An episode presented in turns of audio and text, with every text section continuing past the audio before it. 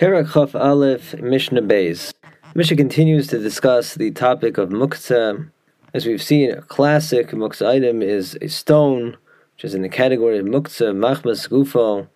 Unless it was specially designated, it has no particular purpose, therefore is included in the Rabbanan's enactment of the Isser Tiltal. It said that cannot be moved on Shabbos. Mishnah presents the following problem. Let's say ha'evin shalpia chavis there was a stone on top of a barrel of wine. The person wants to access the wine.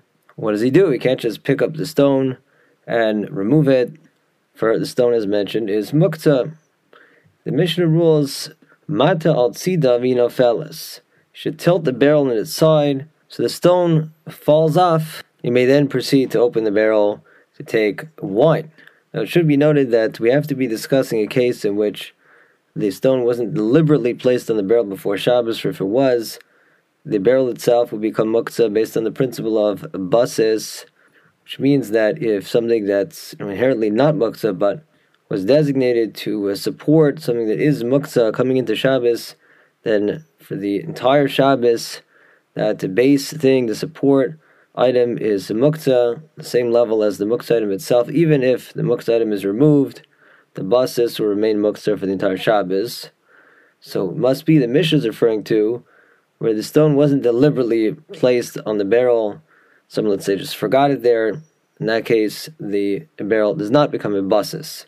So the only issue is, what do you do about the stone to avoid you moving that? The Mishnah says you should tilt the barrel and let the stone fall off. The Mishnah states, let's say Haisa bein hachavios, the barrel he wanted to use with the stone on top was among other barrels, such that there is a concern that if he tilts this barrel, allows it to fall off, it will fall in one of the other barrels and damage it. Mishnah says in that situation, Magbia umatal tzida We would allow him to lift up the barrel outright with the stone on it, bring it to a different location where rolling off the stone won't damage something else, and there tilt it and allow the stone to roll off. So, meaning it's preferable that he avoid picking up the barrel outright, although he's not directly moving the stone, so closer to that. So, possible that should be avoided, but if it's not practical to just tilt the barrel where it is, then he could initially pick up the barrel. A different place where he could tilt the barrel and allow the stone to fall off. Similar problem, let's say Ma'os Shalakar, there's some money, so that's Muktzah is left uh, inadvertently on a pillow and wants to use the pillow, Allah is nowhere as hakar v'hein no flows.